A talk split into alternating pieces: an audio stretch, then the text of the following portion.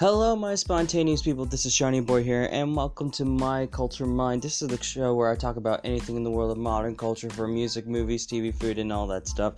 And today, um, this is going to be a very not really unusual, but this is something like um, sort of like a little lesson that I wanted to share with y'all.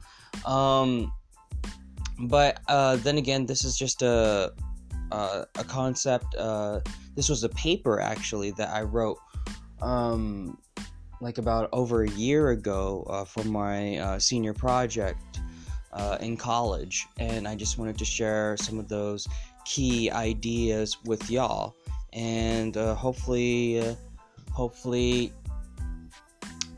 you can enjoy it and see what um, what my thought process was.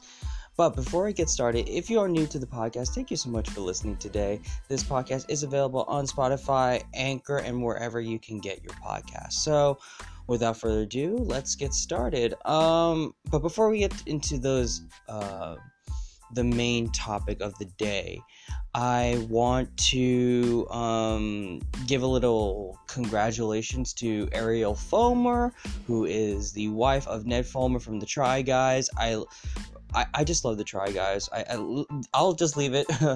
I'll just uh, do a little appreciation for the try guys.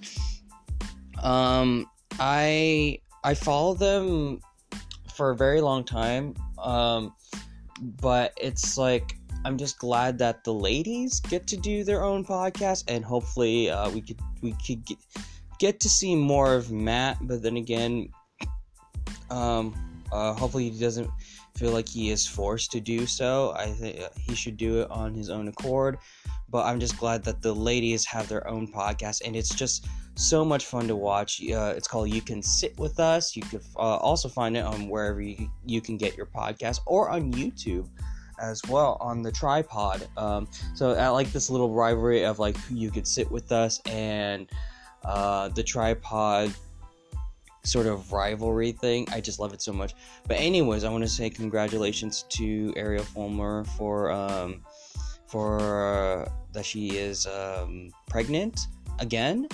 Um, so what I uh, so recently she did talk about her um, uh, not only the announcement of the baby but also when she had a miscarriage and that is a, a, good topic to discuss because not a lot of people want to discuss it they think it's like taboo or it's just so heartbreaking.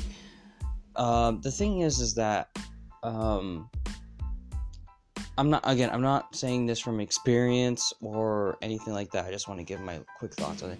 I think that it, it is it was really brave of her to to put her thoughts out there. I think that's very brave and also sort of a lesson to us all, um, men and women, um, and non-binary, of course, um, that that uh, miscarriages are normal, and I, I understand that it's it is heartbreaking to to expect a child and then it won't survive for very long, but it's also a normal thing. Um, we just got to um, um, be proud of um, how precious life is, and and also like those who have lost uh, because of the miscarriage. I think it's okay to console others who are going through that. And yeah, I, I just wanted to say that uh, congratulations on the congratulations to her, and thank um, saying thank you to, uh, to her for sharing her story. There is something about um, uh, what is it called? Um, having a baby during quarantine, and and I, I understand that.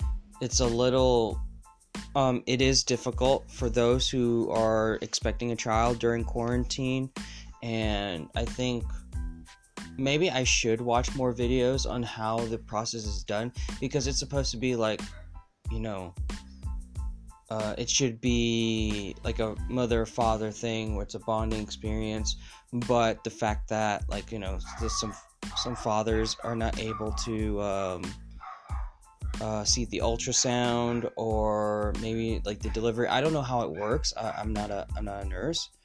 But but i just want to say that um, whoever's going through pregnancy stay strong stay safe all that stuff. Um, so yeah, and going back to the Try Guys, um, the Try Guys, I just been binging their uh, their videos because they're just so fun to watch, especially their stay home quarantine stuff. I think it's uh, very creative. They're they're just finding ways of like you know entertaining us, even though it's a a difficult time. So I really appreciate them for doing that for us um, who are very bored. um, so yeah. All right, now moving on to the main topic of the day. Um, I really wanted to discuss this with y'all because one, I'm a huge Harry Potter fan. That um, that my senior project in college was based on that. Um, of course, I I am into uh, lots of different uh, franchises, um, but Harry Potter is where I grew grew up with. Um, I loved it since I was five, and uh, and I wanted to be uh, learning. Uh, I want to learn magic and all that stuff. So why am I discussing? Like so, the base basically the title is called Harry Potter and the World of Inter- Intersectionality. So, what does intersectionality mean? It talks about the relationship between race, class, gender, sex, sexual orientation, and so on and so forth. Um, so, like for example, um, and um, uh, let's see, um, gender, gender or sex. For gender, male, like, and if you're trying to relate it to class, um, sometime, uh, most of the time, the men will get more pay and um, and then the women will probably get like a certain percentage of that instead of the full so they get paid less. So that's where i sort of like find that relationship in terms of uh, in terms of intersectionality and including harry potter. I'm trying to see like you know these social issues like social issues there you go. Social issues is like a um, like a topic that i you know I try to compare um, social issues um, within our society and and Harry Potter. Now, I'm not comparing, or I'm not saying that this certain group re- represents um, the werewolves or or the witches represent this, and it's that's not what I'm saying. I'm talking about experiences. For example, uh, Remus Lupin uh, who is, and this, I always go to this example Remus Lupin, who is a werewolf, half man, half wolf. He is in between two worlds, and and the thing is, is that that can be related to a lot of people.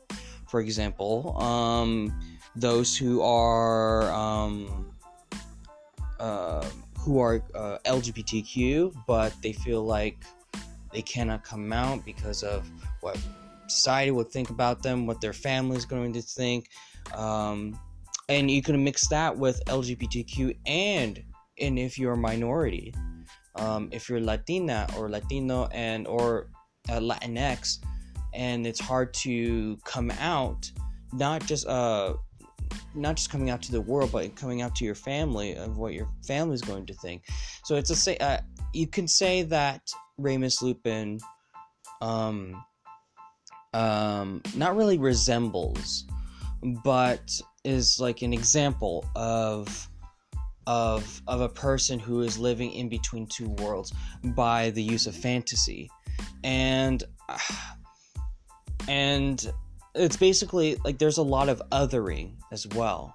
There's a lot of othering. Uh, for example half bloods or muggles they're discriminated as well against like you know those who are pure blood that can be related to who people who are white Um, and of course, in Harry Potter, uh, in Harry Potter, the Malfoys, they're like the definition of pure bloods or like the white folk um, with you know bleached blonde hair, like blue eyes, and it's or blue or green eyes or whatever. I forgot.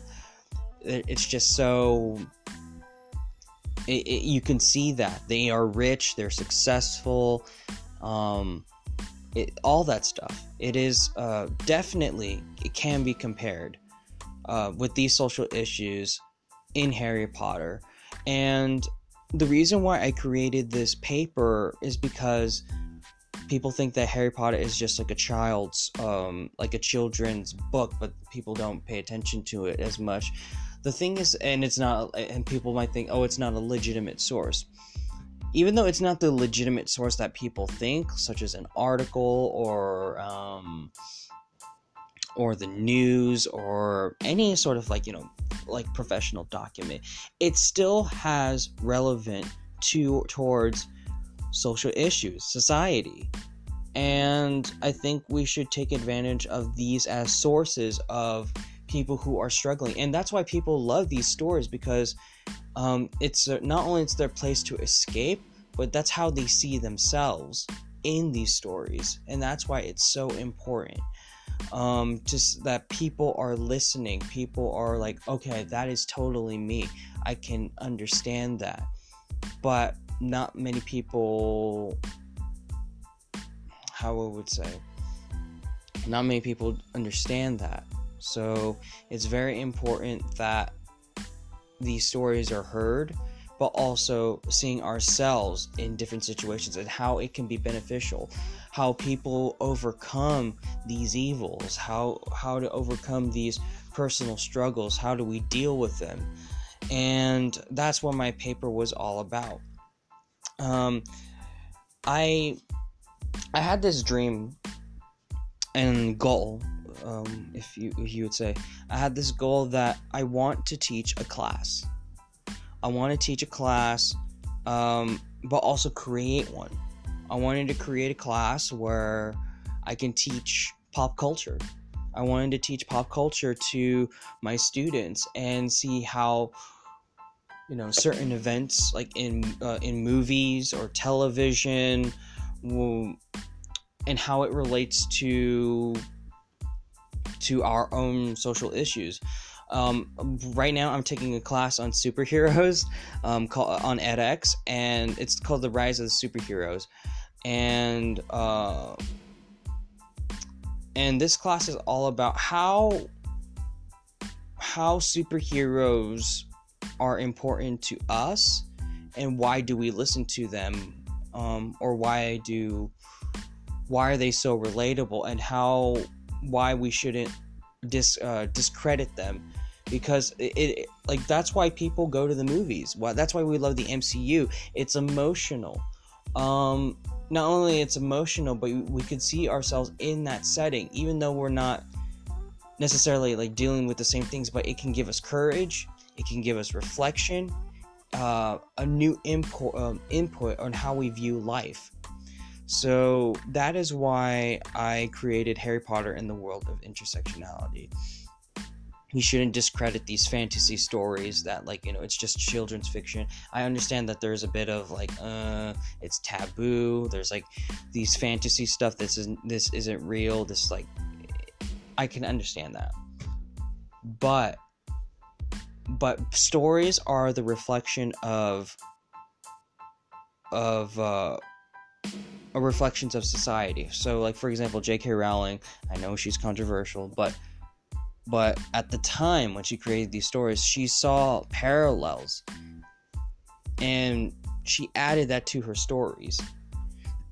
So it's not like complete originality. She took aspects of real life and made it her own that's the beauty of storytelling every like not every story is or like you know completely original.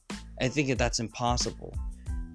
But but taking the influence of real life and add it to our uh, add it for our own is is very important.